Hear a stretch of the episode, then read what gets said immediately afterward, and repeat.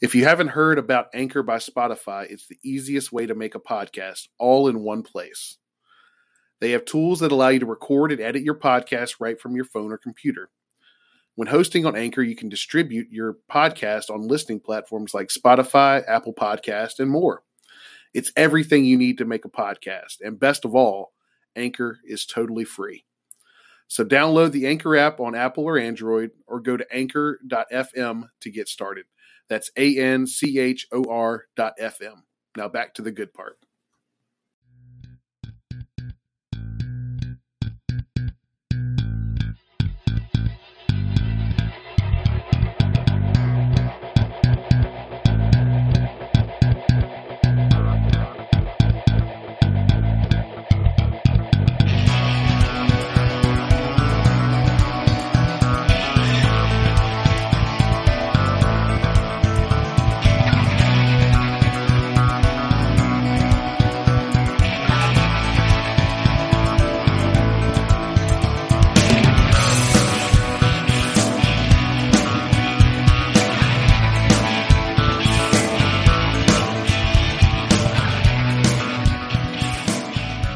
Welcome back to the Boundary Corner podcast with my partner Brian Siegler. I am Curtis Wilson. Brian, how are you this fine Thursday evening?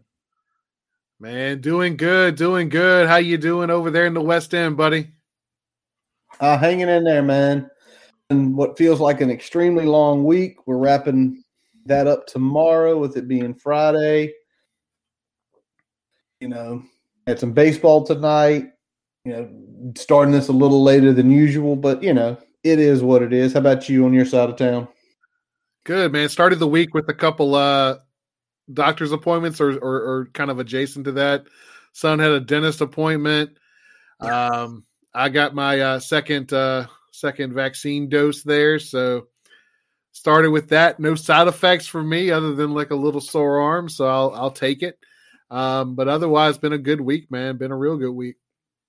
Very nice to hear that, man. Very nice to hear that. Sound like you've been adulting a lot this week. Hell yes. Trying my damnedest at least. Uh, every week it's adulting, folks. Stay young if you can.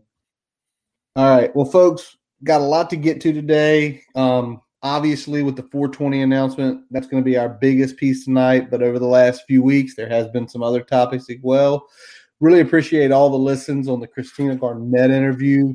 Um, and I think you know maybe the football program and the athletic department might have been listening. There were some things that were discussed that were already seen, but we'll get to that a little bit later. But Brian, let's start out right before we pressed record last time. We got a nice verbal commitment from Alex Orji, Sachse, Texas, three star, number 15 ranked dual threat quarterback in the country. 6'2, 226. He built already. Had offers from Baylor, Michigan, Houston, as well as even offers from Oklahoma and TCU. What'd you think of this pickup, man, of a quarterback, second quarterback of the class? You know what? I liked it a lot. Um, I feel like with with some of the transfer we had, getting to this cycle was necessary. So I'm liking that we got got two in already. Uh, I like this kid a lot. Um, reminds me of Patterson, little, little, little QP there a little bit. Um, a little bit. Little.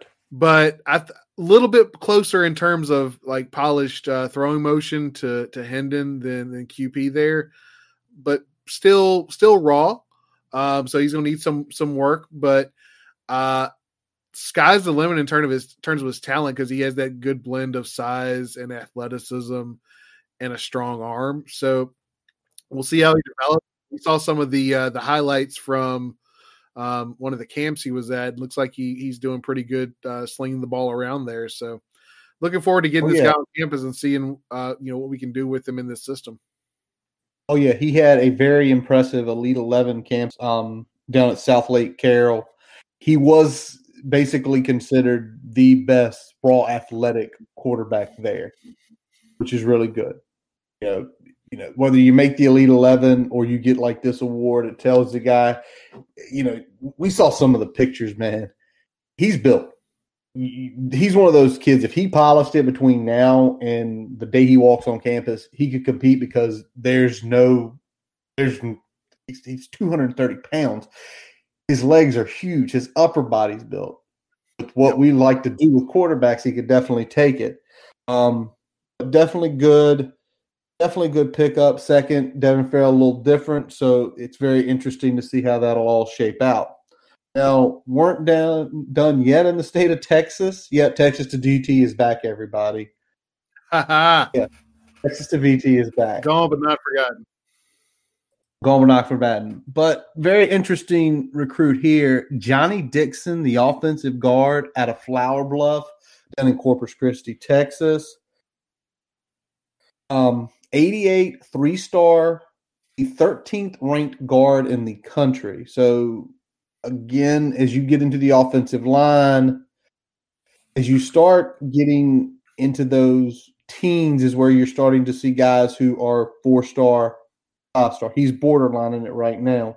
Um, had offers from Oklahoma, Oklahoma State, Texas A&M, and one that really kind of caught some folks' eyes out there, and I saw somebody mention this.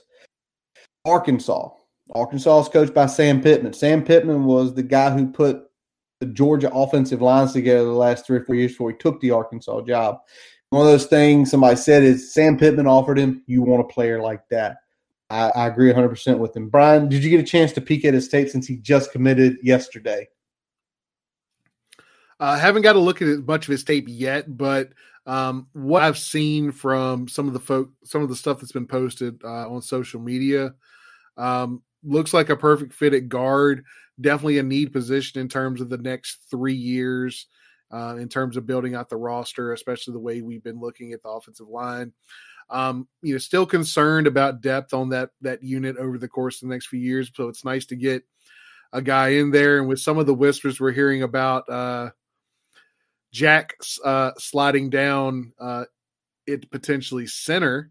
Um, that that's some uh, you know we're starting to fill in at least the interior line over the next couple years potentially. So we'll see what happens at the tackle position and if we're able to bring in another transfer or or get some uh, you know high three and low four star guys in at that position um, going forward. But getting a guy like Johnny Dixon in is going to definitely help and playing that Texas competition.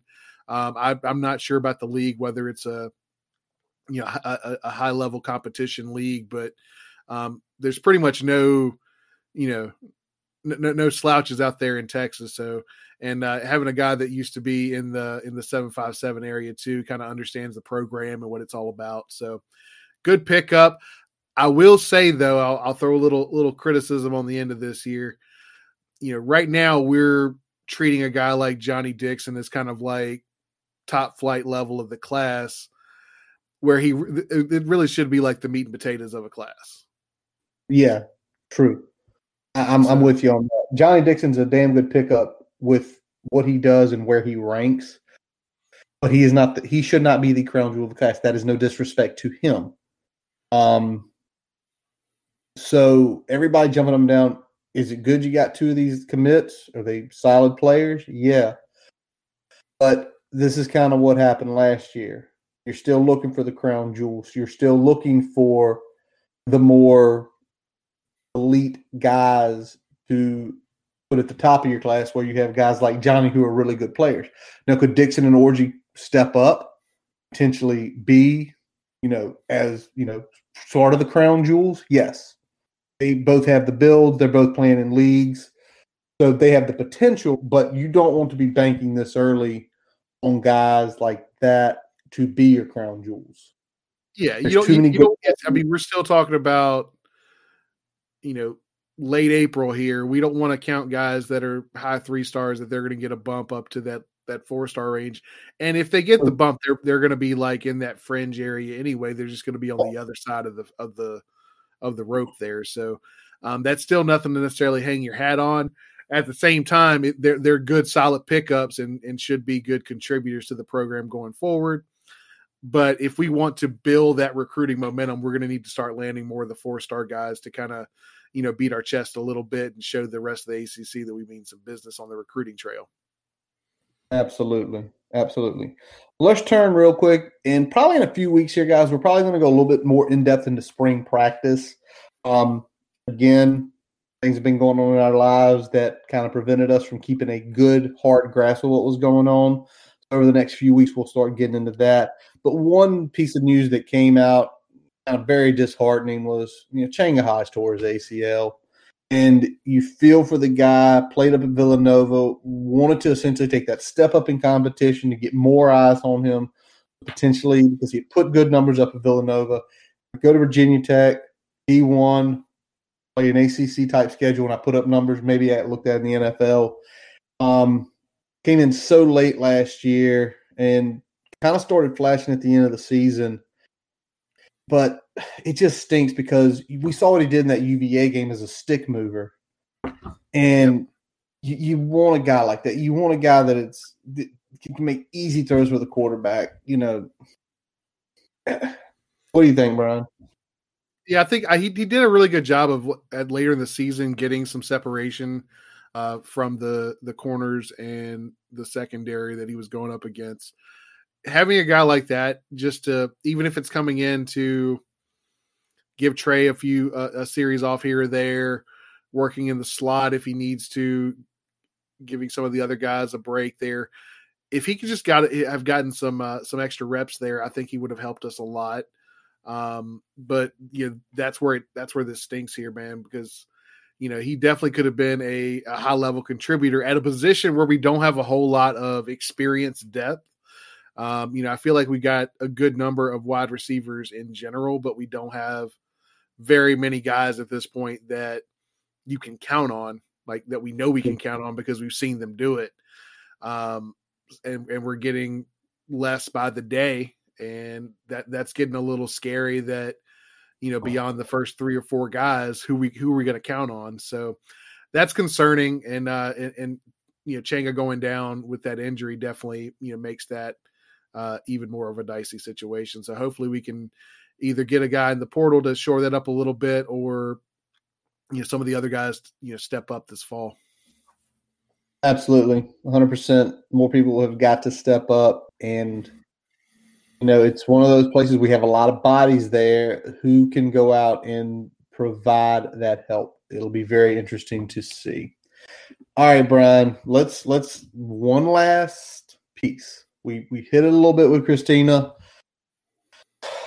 The shortfalls of the athletic department and the football program to put on. You don't want to do a spring game. You don't want to bring people to the city, the town of Blacksburg's complaining. You're you're trying to be safe. You're we're trying to get it over with. Not having a spring game is one thing. We should have at least had a spring production. Do you agree? Some sort of something streamed somewhere should have happened. whether that's a practice that had cameras, whether that was an actual scrimmage where they just streamed on the ACC network or on Hokie Sports, whatever it was, there needed to be something, especially if you knew you were about to announce this fucking uh, Reach for Excellence campaign. Like, what what better? I mean, you talked about it that you were originally planning to roll it out at spring game last year. Get some buzz behind the program going into this offseason, going into this little stretch where there's not a lot of news. Get some buzz so people open their wallets even more freely than they did based on the announcement. Like the, it's it's it's so easy and the the thing that stinks for me is that you had like that's that's all fan base stuff, right? So most of the stuff we're talking yeah. about right now was engaging fans and stuff like that. But there's so much that could have been done, like getting recruits to look at this that really could have helped on the trail. And not so it's not just a donor thing, it's not just a fan thing. This could have really helped on the recruiting trail as well, saying this is what we're doing. I mean, UCF had like the hashtag jerseys that they had out there.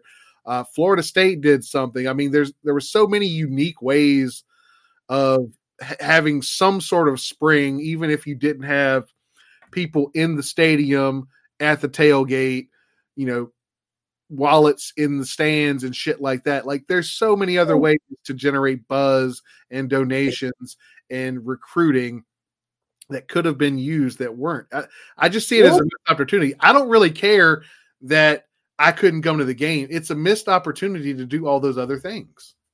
Well, it's again, it's it's where Whit you're bullshitting back in December. We're going to make more access. You you made no access.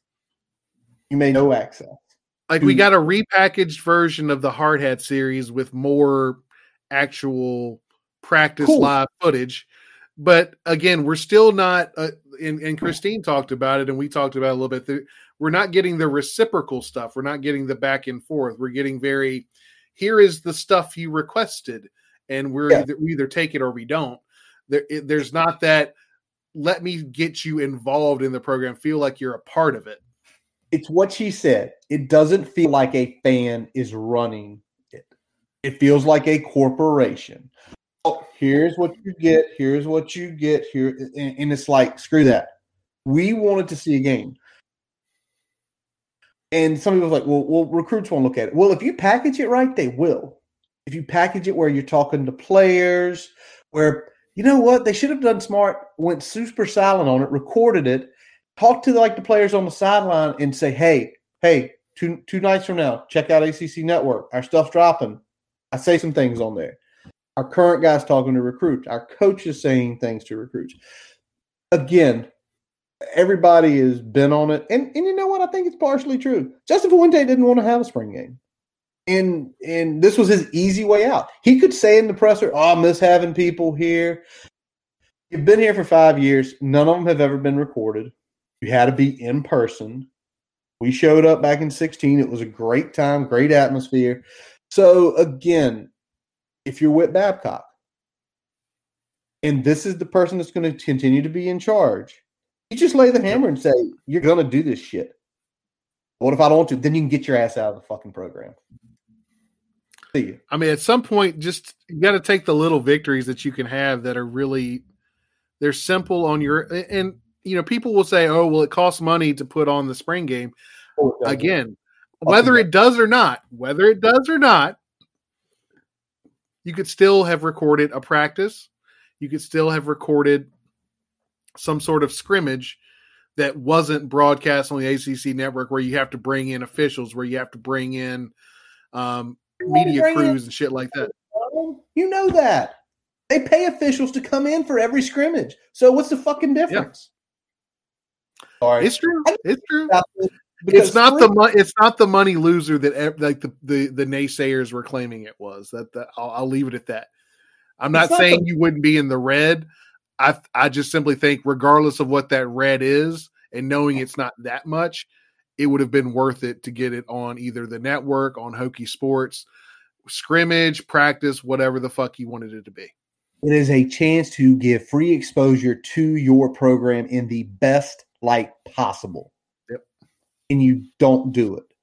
That is a failure of the leadership of the program and the athletic department, in my humble opinion. Boom. All right, let, us jump off that because we could go on that. for days. All right, real quick. Our nice package defensive line feature with uh, Coach Bill Teerlinck, Norell Pollard, Mario Kendricks. I loved it. I think they did a good job. I, I like the uh, kind of the realness of the discussion and um, kind of letting the players say what they want to say. And then I feel like Coach Teerlinck kind of wrapped it in a bow well and kind of related it back to stuff you see on the field. Um, I thought it was informative. I liked his energy that he brought to the D line practice sessions. Um, and I liked how guys were holding each other accountable on the practice field as well. I thought that was that was a good representation. So overall, no complaints on that.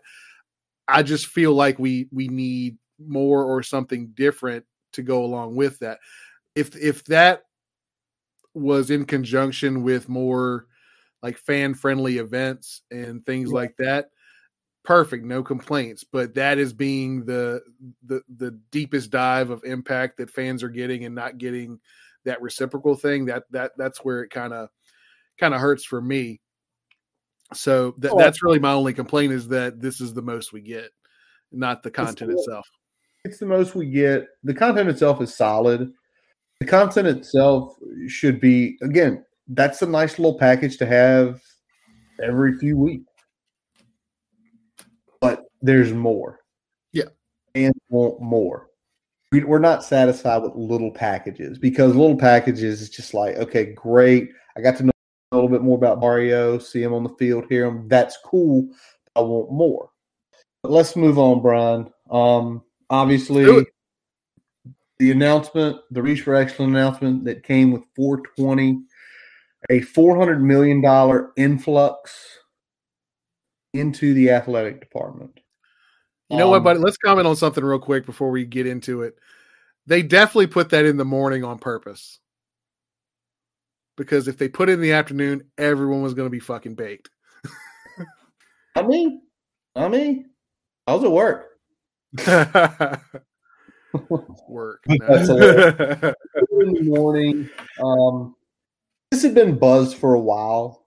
Um, you know, inside circles, like something's big's coming. It's going to change the landscape of the whole, you know, the football department significantly, the athletic department really big. Um, and it's things that since we've started this podcast, we've called for. Yeah. And there are other fans out on, you know, Twitter, out on social media, you know, questions being asked by the media, and kind of all finally came to fruition and we're going to kind of hit it in piece by piece, folks. We're going to start with comments from Whit, excuse me, Tim Sands, then Whit, look at the Cassell renovation, and then get into the football stuff. Um, let's just go ahead. Let's start with the Sands. He said it. He freaking said it. Finally, athletics are important. Were you shocked? I wasn't shocked that he thought it. I'm shocked he said it out loud because anybody that looks at any data piece about Virginia Tech knows that athletics have dr- have driven a lot of the economic goodwill in the community and in the school. Yep. If you don't see that, you're fucking blind. It was nice that he said it.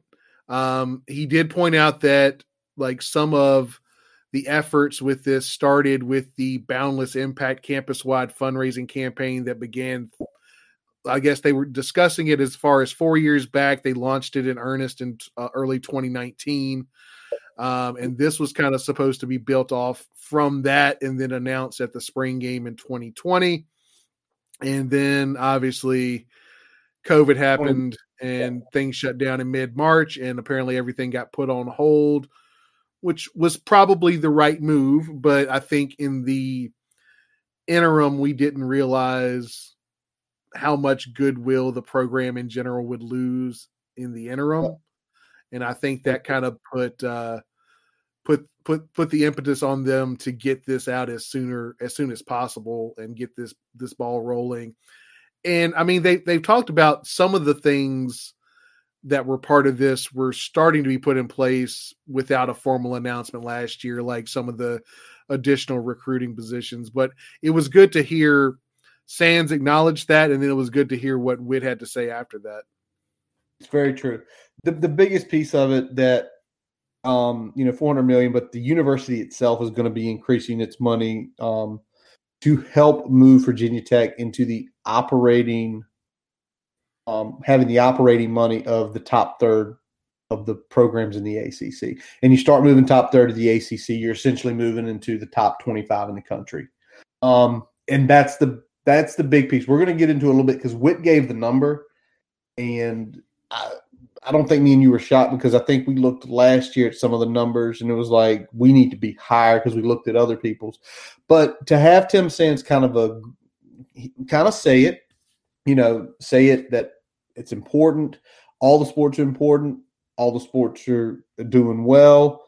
He kind of even, you know, kind of had a kind of gloss over like, you know, football didn't have the best, but we're, we're where football now needs to become the cash cow that it is. Yep. So put on Sands, you got the Amazon, you got it rolling. Now you're dumping money to what is the most visual aspect of your university football program and the basketball program. Yep. Now, let's jump over to Whit. Um, so many different places. Where you want to go on this, Brian? So uh, let's things. start with the the. I'd say let's start with the the goal for the the the football budget um, and okay. the total operating budget for the athletic department. Um, so we're talking about uh, looks like a over twenty five million dollar increase um, in the operating annual operating budget um, over yep. the next uh, what four years. That's a plan. That's yep, plan. four years. And uh, the goal for the football budget is for a thirty million increase over various elements of their budget in that same time frame. So that's not necessarily operations. So if you're doing the math, obviously 25 million increase, 30 million increase, something's not jiving there. The 30 million is spread over various elements of the budget, operations being one of them. So some yeah. part of that 30 million chunk is in the 25 million that's going that's the goal for the the, the total athletic department. Um, but they emphasize that football is important. They are going to invest in it going forward. Um, but the other big thing we that Whit talked about was, um, you know, bringing it to the level of bringing everything athletic department, but football in particular, to the level of the peers in the conference. And I think that's the thing that we had been harping on a lot is that, you know, we're in the 40s on, on most of these things in terms of the financial investment, lower on some ends, higher on others, but average somewhere in the the mid to high 40s in these things. And we need to be at least at that top 25 level and hopefully overachieve you know based on the, the the financial input that we're putting in there and can take the next step and compete for ACC championships again. And he did say it compete for national titles. Absolutely. Well he he compared budget wise ACC of the top dogs are where you are with Clemson Florida State um he did mention Notre Dame Louisville, and he's assuming Miami. They are on an operating budget of 130 million dollars. This brings us up to 125, and where we were once eight to ten in this sort of category, we're now probably going to be positioned probably right at five. And somewhere with, somewhere between four and six, depending on the year, depending on on, yeah, on, on the various things. Yeah, you outraise one year, you go higher. But the point that he made was we had been down there. You talked about in the 40s. We're talking about in the bottom half of the ACC, finance wise, and still overachieving. Still during the latter years of Frank winning, you know, having going to the Sugar Bowl, winning 10 games. Early part of the Fuente era, the 10 win and the 9 win seasons, doing that on a low end budget then we look at the basketball program and how it's done, you know, with Buzz, now Mike, on a lower end budget. That's damn impressive. It's damn impressive. Takes look at 16 and 17 and look at what Buzz and Mike Young's done with basketball and said, we were competing like that and we didn't have near the amount of funds. That's insane.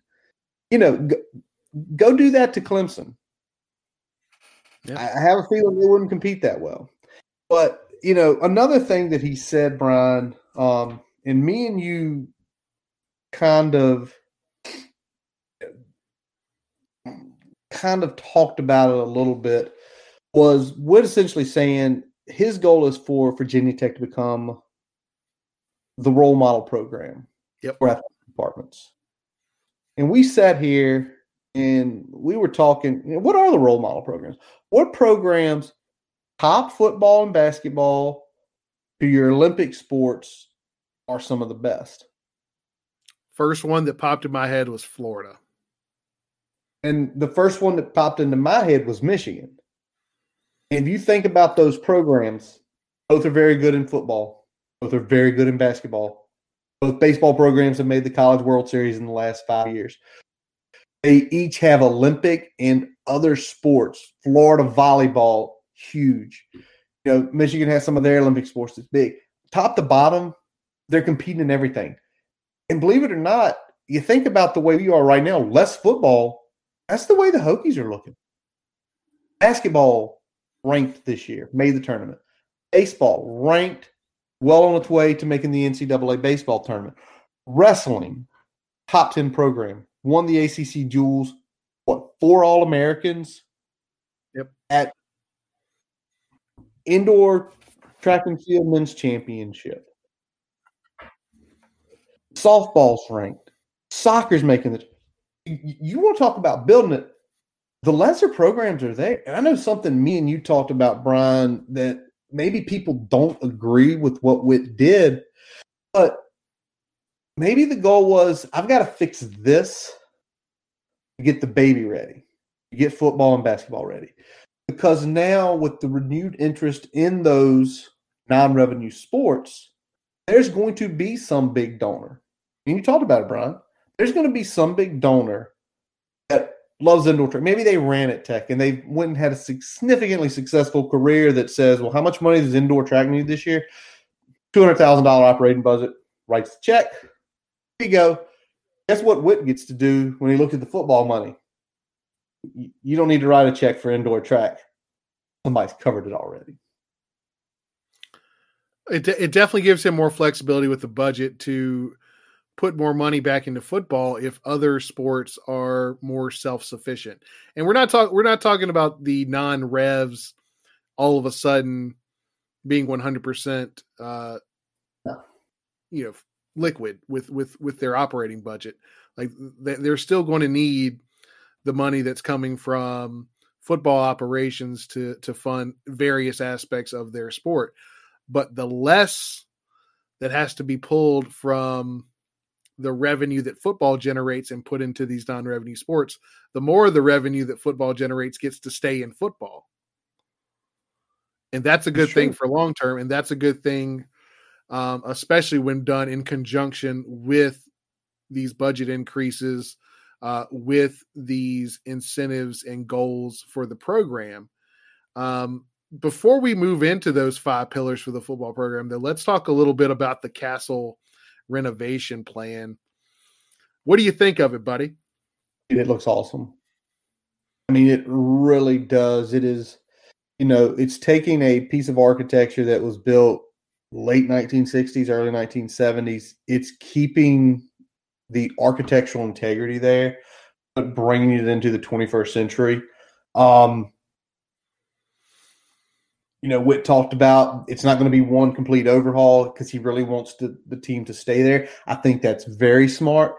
I, I think, you know, trying to move it down to Salem Civic Center or over to the Roanoke um, Civic Center while you're doing this, don't do that. You've got a buzz going with Mike Young right now. Yep. Keep the keep not only the fans engaged to being on campus, keep the students engaged to being on campus, and now, keep that keep that uh, home court advantage in place too, because people do not like to play in Cassell. No, they don't. They don't. It is that it, I've never been in Cassell. Goal will be to go probably in the next few years during the renovations. But again, those buildings, the way they're built, it's just like think about shooting the free throws about the way it's set up it's an awkward free throw shot to the student section. They show that behind picture, and you're like, man, that is the depth perception with the fans kind of going up, down. Very weird. Tough place to play. Now, Brian, we talked about the four year phase. Me and Brian, Whit Babcock, if you're listening, we want to tell you how this phase needs to be done. All right? Get, get phase one. Phase one completely redo the boxes. Nothing else in phase one. Right, Brian? Redo the boxes. That was my that was my first thought. Like I said, I don't know to what degree any sort of exterior um, modification is going to be need for, needed for this. But getting the boxes in there does a big thing, which is uh, you get more money for those seats, which can then be put back into the budget for the uh, further renovations that are needed to be completed in this phase. So if you get the boxes done, then things start paying for themselves a little bit more. Oh yeah, and you're also keeping the donors who are writing the biggest checks happy. You're giving them a new home to take their clientele into. You have potentially other big money donors to come in and say, "Hey, yeah, I'm giving so and so, and this is my box. What do you think of it?" Well, I want one well, you're gonna have to pay more money. Ding, ding, ding. Ding, ding, ding. The second piece of it um, that we discussed would be like, for me, it's like the scoreboard. Change the aesthetics on the inside next. And why I say the aesthetics, the new scoreboard, the new walkways you're seeing, and not the seating per se, is because bring people in there and show them this, all the new stuff that's happening. Probably new concessions, the new scoreboard, the new visual stimulation. Because yep. if you have someone who is looking at purchasing season tickets in the future, you're selling them that. You're selling them man, this is this is awesome. The atmosphere is great. This looks good. What do you say? I agree with that because as much as the seat I put my ass in is important, some of that other stuff is more important in the short term, I feel like, because most people are going to put their ass in whatever they enjoy. It, whether whether it's uncomfortable or not, whether it's tighter than they like, what whatever the the problem with the physical seat itself may be, if the other stuff going around them stimulates them the way they want to, they're going to more or less be happy. More or less be happy. Fan experience upgrade without the physical seat upgrade. yeah, without the because if you were to take someone who is interested in basketball and the boxes are done and the seats are done great, it just looks like an old stadium. It's not that incentive to potentially purchase tickets. Third, I've already said it, it's the seats. Then do the seats because you've kept the big money happy. You've got something that interests people that brings them in the building. Now make them comfortable. And then lastly, Brian, me and you, per our, per our conversation a couple days ago, then you do the outside work. Let the outside be the last piece again, aesthetics are nice. Aesthetics may help a little bit with recruiting and just general feel of campus. But the people that are going that are paying money to go to these games, I think care more about what's happening inside the walls than what's happening outside. Absolutely. And I think what's currently going on with the basketball program, you know, you've got Keve who's testing the waters, but you still feel like even if he doesn't come back, top 25, top 30 team, tournament team. If Keve comes back, but like adding Storm Murphy and potentially uh, and the kid out of US, USF, if Keve comes back, I think we're ranked like 12th to open the season. I'd say somewhere in that range, in somewhere in the 10 to 15 for sure. That's kind of what I was pegging there. So, um, that's going to be big for that program, and that's going to, you know, it'll it'll be it'll be interesting to see how that team reacts with those type of expectations put on them because that's something that you know you've over you're, you're essentially been a year early year one and year two under mike young. Let's see with these expectations how the team reacts and what they do because i think you know sky's the limit in terms of of, of what they can achieve they just got to go and do it and make sure they come together and play the play the type of basketball that they need to at a consistent level. Because consistency's probably been the one thing that has dogged the team the last two years is that you know they'll have you know three three good games play really really well up to competition and then have a game where they play down to some lesser competition or have a game where they just for whatever reason the ball just won't go in the damn hoop and uh, and they and they lose a game that they on paper should have won. And if we can get the, those games minimized or eliminated, then that's going to be really big for that program because that means then you're looking at you know go 500 against those top tier opponents or 500 or better against those top tier opponents and you're looking at a high rank in the ACC tournament. You're looking at a high rank going into the NCAA tournament and then you can make a try to make a run depending on how those matchups line up very true. So again, great things for the basketball program, great things for the athletic department in general. But as we've already mentioned before, this is a massive boost to the football program. Um, probably something that should have been done quite a few years ago. They're getting the resources they need. Football which stimulates the local economy up to a hundred million dollars a year. Is getting things it needs to get back to the level of the expectations that us as fans, you know, going on 20, 25 years expect it to be. And what we're going to go through now, guys, is we're going to break down the five sections that were specifically discussed with the dollar amounts and kind of not only how we think it's going to help, but a little bit of maybe our visions of what we hope they do. Brian, let's let's start with the number one. We talked about getting two recruits earlier. Let's talk about recruiting. Recruit staff, man. That's the big one. That's the one they led off with, and that's the one that you know they did the whole silent rollout a little bit starting last year with some of the new positions. Um, it looks like they're looking to grow that even further. Uh, so I heard something about them, you know, currently looking to fill eight positions on that across that staff uh, yep. going into 2021.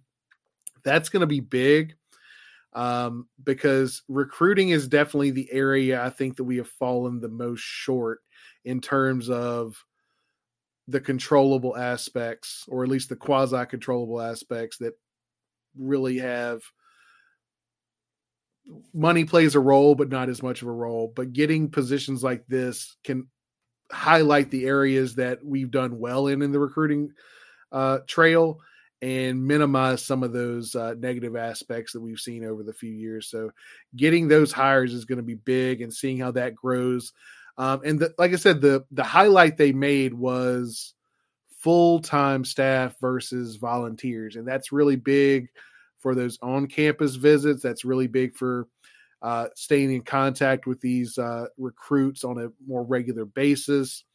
And I'm looking forward to seeing that pay some dividends. Um, whether it's with this coach or the next coach, I feel like this is going to be the, the biggest impact for the school. Well, you know, it, it, to me it absolutely is, and they're talking about it's five million dollars over six years. All you know, and that's the that's additional. There's already a small budget there. So you probably, my guess, it's probably going to make the budget a million dollars a year, maybe a little over, maybe slightly under. But anyway, getting to the level of a top 25 program. Um, and, and it's the positions. You talk about the paying positions versus volunteers. And, and don't get me wrong, this is no knock on a volunteer, but when it's your job to do this and you have to put it on a resume or you're trying to work your way up in this in the history of collegiate, potentially professional football, having a paying job is very important. Having something you put on your resume saying what you did is super important. So, you know, again, we're getting where we need to be. Now, this was announced, y'all know me and Brian's creative ass brains kind of went crazy and we were going back and forth like how would we set this up if this was brian and curtis's brainchild how would we set this up and i told brian the one piece i want is i want essentially a relationship staff a client manager staff a, a recruit manager staff and these people they're not necessarily worried about the game film they're worried about every other aspect of that kid's life. They're worried about how they're doing in school. They want to get to know the parents, the siblings, the aunts, the uncles, the trainers. Where they, you know, what are their interests? What do they like to eat? What's going to be their major? I want a division like that. So when the high four star recruit out of the beach is coming up for a visit there's someone who knows that kid's life in and out and can give Cliff Notes versions to whoever his primary coaching recruiter is. You want the person that's assigned to that recruit when they walk off the bus on Saturday telling them, man, y'all kicked the shit out of Bayside last night. Like, you want them to know what's important to them, know which buttons to press, yep. and understand that which aspects of the recruiting process are important to them and who in their sphere of influence is important to them and key to their decision making process. Absolutely. Now, Brian, you you obviously had another side you want. Yeah, I want, I want I want I want guys that are dedicated to looking at the the, the game tape, the football stuff, the, uh, the, the stuff I like, the sitting in front of a video screen for for hours and hours, and then pa- filtering that information and passing it on to coaches so they can better evaluate the talent that's coming in. Watching as much camp tape as you can, watching as much you know, game tape in season, watching anything you can get your hands on, practice tape from the high school, practice tape from the seven on seven, like anything that you can grab and watch and see the intricacies of a recruit's game so that not only is the coach able to say, yeah, this guy is a scheme fit or this guy is a skill fit, but also know so they can start getting their minds turning once I get this guy in, what can I do with him? Because I know his skill set. I understand his skill set at a deep level. Setting them up for a good uh, experience once they're on campus, once they're in practice, once they're in the weight room, once they're in the conditioning room. All of that stuff is important. It's true. And like and, and Brian mentioned this to you, but like the way I see this is you're going to have obviously you're going to have your lower level, like to me, recruit managers, your recruiting analysts, your game analysts. But to me, you would have a director who is setting the big vision, and then two like co-directors or operations managers for each side. And they're going to do partially do the roles but they're also setting the expectations. It's a hierarchy. It has to be. And I don't think having just one primary director of recruiting to give everybody their direction, I don't think that's the way to go. We'll, we'll see. Um, but Brian, let's move on. Obviously, recruiting is important. I'm interested to see the number of recruiting positions that we can count a year from now on the website bookmark that. Let's go back and do it. But Brian, what did what did the old Wu Tang Clan song say? Cash rules everything around me. Dollar dollar bills, y'all. The assistant coaching staff who is going to be in the course of a six year span going up over $10 million and and some people will say, well, who gives you shit? You know, there's other people that can pay them. Well, here's the thing. Football coaches sometimes get comfortable, like all of us. If you have a shooting star who is killing it, not only on the recruiting trail, but potentially also as a positional coach, where it felt like the last five or six years, you know, always felt like, you know, there's certain times people leave you got this kind of money, you can start to check. Give raises when they're needed. Um, if you need to move on from a guy, you can afford to bring in a top flight candidate to fill the role. You can finally play pay your uh, offensive and defensive coordinators top level money. You can because you can feel comfortable going to a million dollars for a coordinator if you got the flexibility to still be above 250 for pretty much every position coach and you know average in the 300 range per position coach. And that's what this budget is going to afford. And that's going to be huge that's going to be very huge and that that to me other than the recruiting is you know they they said there's not a hierarchy here i absolutely believe top to bottom this is the where, where they want to focus first if the money's there they they, they i think they're going to increment all aspects of this in terms of their rollout, whether it's facilities, which you haven't gotten to yet, the other aspects. But you know, if if you're putting chips in a bucket, they're putting two or three chips in the first two or three buckets when they're putting one or two in the last two. That's just the way I'm seeing it. You damn right it is. Um, and you know, think about the assistant pool and think of it. Those out there, think of it this way: we've been on record saying we don't feel great about this upcoming season. Just don't. Hope we're wrong. We, we hope we're wrong. We hope we are proved wrong at the end of the year. But now with this type of assistant coaches budget, when you go out and pay, because we're clearly paying top dollar for their head coach. Yep. Second highest paid in, in the ACC. I think he is a top 20 paid head coach. I'd have to go look. If not, he's borderlining it. I want to say 16, but I could be wrong with that. But I think it's top 20. So he's not getting low ball money. We know we can pay the coach. But what it means is if we do have that bad season and we do have to terminate the current head coach, when you go out and go look for that next head coach, you're laying to say, whatever you want for your assistant coaches, we're going to be able to get it done. And with the recruiting staff, however you want this built and looking, we're going to be able to get it done. And you're talking about opening up a candidacy of maybe, well, here's the three or four guys we're looking at to say, listen, we can look at a lot of different potential head coaches, and they can look at the absolute top dollar assistants. Right, Brian.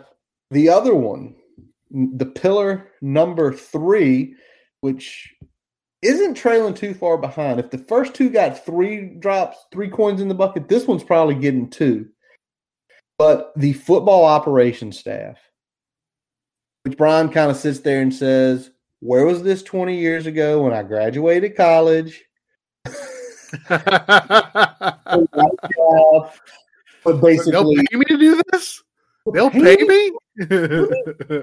um, but basically, building an analytics analytics staff take so much off the coach's plate, and I mean, this is long overdue. It's kind of already started this year with Tenuta um, being sort of the first. But if you're talking again, it's five million. I'm sure there's a small budget there. Again, you're talking about it getting upper close to a million dollars a yep. year. And, and, that's that's going to be big. And I, I, know we talked about it a little bit on our quick hit, but you know what these essentially are is like you you got quality control on on the lower end.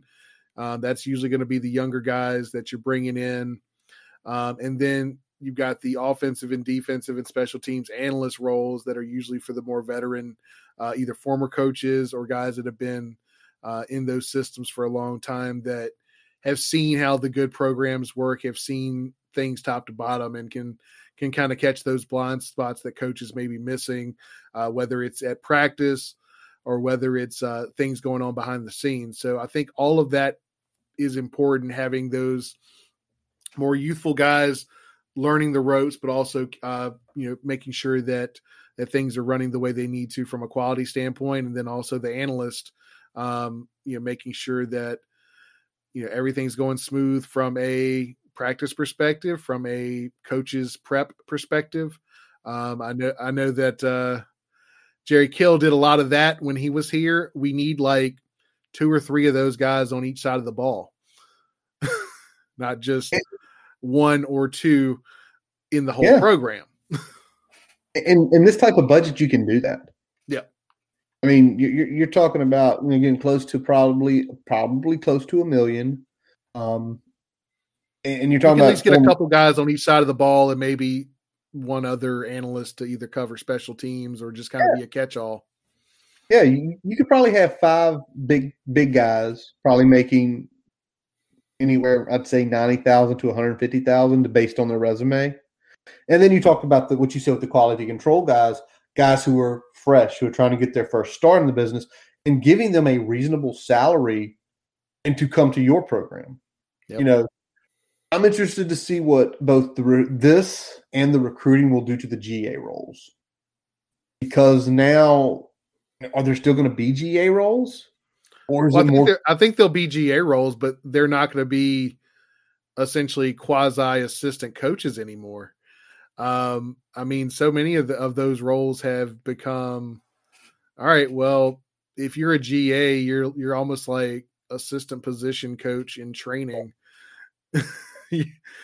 that's more or less what it's been, and and I think that's it's going to turn into more of a traditional GA role, um, kind of prepping you for your first step into uh, either the quality control role or a, a position coach role, whatever um, comes available based on your skill set and what you what you bring to the table. Yep. All right. The fourth pillar was essentially the player development at two million. Um, something that kind of really emphasized it caught my ear was essentially getting these guys prepared for life after football, life after college. Um, and and I think it's I think it's such a good thing when you think about it because Brian, you were an athlete in college, even though it was D three you guys had mandatory study halls. You had to keep certain GPAs. You had, I'm pretty sure you had some tutors if you yep. needed. You have people on you all the time. To say we're going to take that guy, you know, who, I mean, he's busting his ass. He's, you know, getting up at 4.30, probably, you know, going training. You know, here's when he's got to be the meals. Taking them out of that element and just putting them into the real world. That, to me, I can see that as a culture shock Absolutely. It, Absolutely, man, for sure. And and if you're talking about getting these guys prepped for life after, it's such a good thing. And I'm sure it's going to be so much more uh, about it. And you're already hearing the name Sam Stewart a lot. I know she's doing stuff with alumni. I'm not sure if she's going to be involved with this directly. I'd have to look up her title. But uh, what's your um, what's your biggest take on this, Brian? Yeah, so Fu called it out directly and mentioned Sam Stewart by name. Um, apparently, she's been absolutely killing it since getting uh, to Blacksburg, so that's awesome. Um, and he emphasized that as being probably the thing he wants to grow the most in terms of uh, the impact on the players.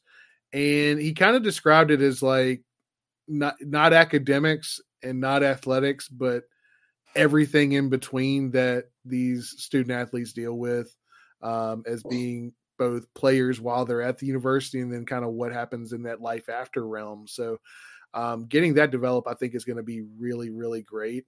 Um, and I think that's you know quality of life for players is important, and that that stuff like that can keep players from entering the transfer portal because not everything is just about playing time, and not everything is just about oh well i'm far from home like sometimes it's other stuff sometimes it's um you know those little things that may not maybe falling through the cracks and this is you know i think the, the overall thing here with with with point three and four is that a lot of this is taking away the blind spots. I feel like the quality and the analysts take away the blind spots for the coaches and i think this also fills in some of the blind spots that the coaches have in terms of how the players feel, how the players are doing outside of the classroom and outside of the locker room and outside of the stadium.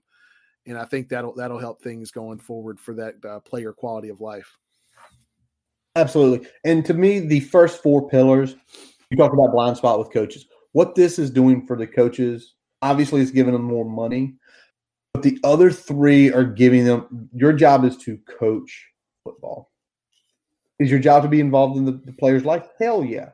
But can you see every single aspect of their life before they get here or while they're here? No, you can't. They're filling in that gap so the coaches can go out and coach and know, you know, having this player development type stuff. Hey, listen, he's had some rough classes lately. We keep that in my mind if I see him unfocused. Yeah. Uh, well, I mean, the the best coach in the world can't be that guy to 85 players all the time. Nope. The more support you can have in that area, the better. It's true. It's very true. And again, what that helps them is I hate to say this, coaches not worrying less about that, more time in the film room, more time prepping, more time for jet sweeps, the short side of the field, third and goal, from 14. Quarterback power on third and 20. because those are like those plays now, if I see them after everything that this is implemented the next year and we still have the current coaching staff. It's like, well, at um, least you thought more about it this time. thought more about it. You hope the endless like punch punches him in the face. Never mind, we talked about that before. All right, last piece was the additional the additional eight billion dollars in facilities. Um, and I think this is smart. I mean, even though you're looking at the updated weight room, you know, a lot of the redoings of the stuff, the cafeteria, the dorms, it's good to have this money because there are going to be some things in the next few years, whether it be the stadium itself, Beamer Barn, that are going to need upgrades. Simple as that. And to go ahead and say, well, we're going to keep eight million over here in case we need it, great. Now, who, who's to say that this type fundraising effort doesn't generate more money than it needs? And yeah. then say, well, we do need some to update that, but we got an extra three million, so we can go ahead and move this over to the recruiting and the assistant coaches into the analytical budget, into the player development budget to get more people to help those guys out. So, well, I, I think it's good that they're putting in here because now it's not completely on the big donors to come through for some of these projects. You can incrementally build up each year. So you're saying, all right, well, we're increasing a little bit here. That's earmarked for facilities. And then a- as you're getting there, obviously facilities are not something that happen right all the time, right? It's not the building yeah. isn't ongoing, but the fundraising needs to be ongoing for Never. whenever we're ready to put those capital projects into motion. And I think this helps towards that, where if we see we're falling behind in an area, we can actually move on it instead of having to say, all right, well, let's save another few years and hopefully a big donor will come through and we might be able to do this in five years. That five years becomes maybe two or three years now because you plan for it a little bit better. You've taken that into account as you're going along. True, man. It's very true and you know and that's kind of the way this to me is set up is they're looking to the future they're not they're changing in a way the way they look at fundraising for the athletic department and it's going to go back to the way the Hokie Club has grown in the last five or six years and that's still part of it the Hokie drive for 25 is still a big part of this initiative but by saying this, I think what it's saying to people, this is how we're investing your money. And this is our goal. We're no longer trying to to what what it, we're, we're we're not trying to be contenders. We are trying to be champions. Yep. And that and, was a and the, you kind of heard in West Force like the expectations are no longer we, we're not and it's almost any sport. We're not fucking around in any sporting. We expect to be good. We expect to be competing. The expectation is to be competing for that conference title in every sport every year. We're not going to have a down year. We're, we're not going to have a program that's out of competition. We're going to be there every year. And I mean, I think that that's a great vision. And I like that. And I like that we're approaching this from we're going to set the standard. We're yep. we're going to set the standard of what a good program looks like in the ACC. And that's a big mm. step forward for this because I feel like it's kind of been the way it's been before, it's kind of been like the difference between like stepping up or doing box jumps. Like, so instead of stepping up gradually, we'll like be flat for several years, and then we're like, oh, we got to catch up and then flat for several years. Oh, we got to catch up a little bit. We're yes. not doing that anymore. We're eh, there's a climb now, and there's there's an aiming point, and I feel like that having that aiming point for the program is going to be good, regardless of you know who who's the coach in a couple years. We're setting up whoever is leading these individual teams for success. It's very true, man. Now, Brian, need you to put your Peter Griffin hat on because there was something done during the presentation. Well, just go ahead and, uh, yeah, ladies and gentlemen, Brian Siegel. While we while we cut the Q and A, while we cut the live feed for the Q and A, you already got the live feed set up. It's already there. Just leave it on and we listen and we we hear it in real time. And you know what?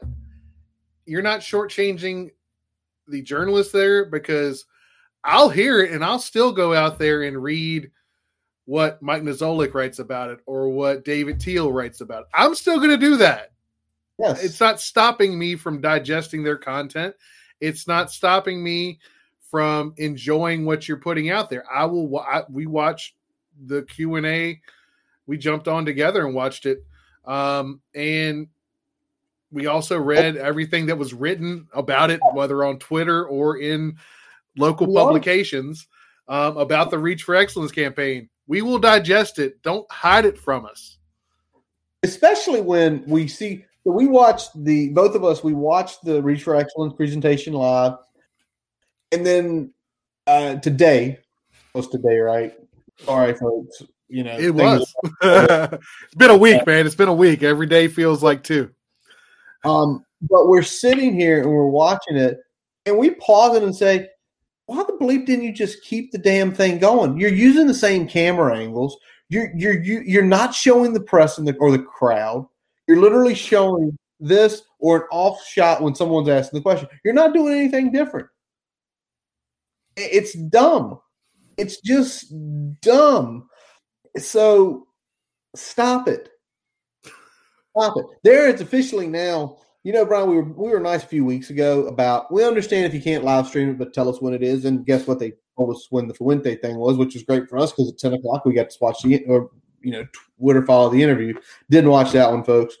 Life's crazy, but you now shown us it's really not that hard to do a live stream. So you have no more excuses. You know who you are. You know who you are. And and much like his Twitter post, he timed the release of the live stream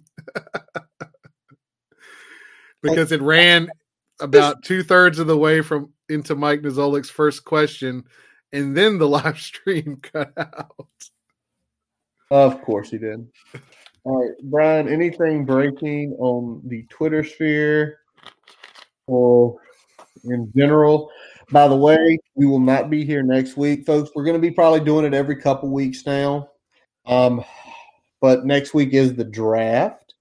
Um, best of luck to all of the Hokies in the draft. Uh, Brian's crossing his fingers that uh, a certain guy slips down the board a little bit for the offensive I am now officially because of you know the the small back surgery that Caleb Farley had. I've now got fingers crossed that he can slip out of the first round. And since we only essentially have about seven, five roster spots, excuse me, five roster spots for the Niners, I'm really hoping that he slips far enough. We just take some capital and go up and get him.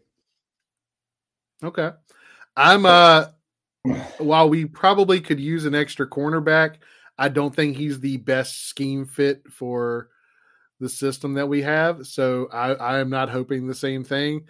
In general, I hope he makes it uh, in the first round just because that's good for the program and good for him, obviously, because that, that means more money, um, which is never a bad thing, especially when it comes to, to football players on their first contract. So I hope that's good for him.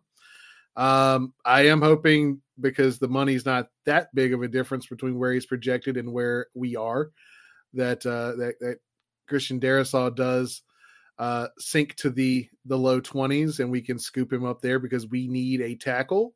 Uh, whether we end up slugging him in right there at left or doing some uh, some switching and put him in at right, I think he's going to be good. I'd be happy with him on either side of the uh, the line there. So, yeah, it's very true, buddy. Yeah, uh, I I might you know depending on what happens at three, you you you might be you might want to drive over here. be like, I'm gonna go. You're gonna. He's gonna text me like, "I'm coming over to live stream you on the curb of your house crying." I'll bring liquor. I have to, man. I, I swear as as y'all know, I'm a 49ers fan, and all I keep hearing is Mac Jones. Mac Jones, he's the fit. He's the fit. And it's like, this kid's got my body. Seriously, I put my shirt off right now and you put it next to Mac, you probably couldn't tell the difference. And they're talking about three. Listen, if we were at 12 and we took him, I'd have no issue. You do not trade that much draft capital to get at what is best a Kirk Cousins at best. That is his ceiling. His floor is, any backup player, any backup quarterback in the league. And do we need to me, remind folks where Kirk Cousins was taken? Even if you want to argue Kirk Cousins was taken too low, he was still taken well past pick number three. Yes, he was. the other issue is with Mac, and this is me. I don't know what he is. And a lot of people say, "Oh, well, he's a great processor." It's it's really easy to process when no one's at your feet and when your guys are getting wide open. It's really easy to process. And so he's essentially going to be playing with what this year is probably going to be four guys taken in the first two rounds, two offensive, actually five. Oh, I'm sorry, I missed an extra player there. How could I? He's literally was playing with five potential day one first 64 off the board. Yeah. That's insane. And they were all positions that directly affected him. Two wideouts, a running back, a left tackle, and an interior offensive lineman. So think of it and, like this: what what he was doing at at Bama is like if you took if you took the top flight players of an NFL offense and they got to go against the scout team all the time or against the rookies on defense all the time. Like you're you're you're you're taking these high level players and going against guys that are either inexperienced, not used to going up against this level of talent, or just not quite athletic enough. And and that's that's what Bama was doing against pretty much every piece of competition. And all Mac Jones had to do was like, oh, he's open. And I'm not underselling the processing. I'm not underselling the reads that he was making, but I am saying that it's a hell of a lot easier to make reads fast when guys get open. It's it's true. And, and my my other worry with him, he doesn't he has an average or slightly above average arm. His athleticism isn't there. They said people, oh, he ran like a four seven, dude. He ran like a four nine. I've seen that kid run. Man, any forty, add at least a tenth to it this year, at least. Certain situations, you add two tenths to it. um, but everybody keeps saying he's scheme fit. He's scheme fit, and I'm I'm really hoping it's one of the other three quarterbacks because you know everybody's like, well, he could be Brady. This is uh, like, sorry, sorry, I didn't mean to laugh that out loud. let, let, me, let me dig at this a little bit though. Tom Brady this year. How many number one receivers were on that team? Like true, like any other team, they would have been a number one receiver. Three. Mike Evans, Chris Godwin. How many upper echelon tight ends did he have that would have been starters on any other team? Two. Three. You got OJ Howard. Uh, yeah, I always forget OJ Howard. How many potential starting running backs did he have on the team this year? At least two. At three, least two. three by the end of the year. Was it a mid-grade offensive line? No. They ranked fifth. They were, they were the fifth ranked best line of the, the league. Fifth. Guess where the defense ranked? Uh, top 10? Six. He's like Tom Brady. Do you know how tough it is to get the amount of talent? All right, Brian, you got anything else tonight, big guy? I'm good, buddy. I'm good. We got our NFL dose in there. We, we had to because we're not. We might be skyping or on Discord later, maybe on Thursday, so you can hear me cry or something. But uh, that is going to wrap up this episode of the Boundary Corner podcast. I'm Curtis Wilson. I'm Brian siegler Follow us on Twitter, Facebook, and subscribe for the podcast on your favorite source, including Spotify, Amazon, and Apple Podcasts. Also, guys, visit our website, boundarycornervt.com. As always, we let our buddy Jason Long play us in. He plays us out. Catch him on Spotify and Apple Music. We thank you for listening. Please rate, review the podcast. DM us if you have questions, something you want to talk about. And as always, let's go. Hokies.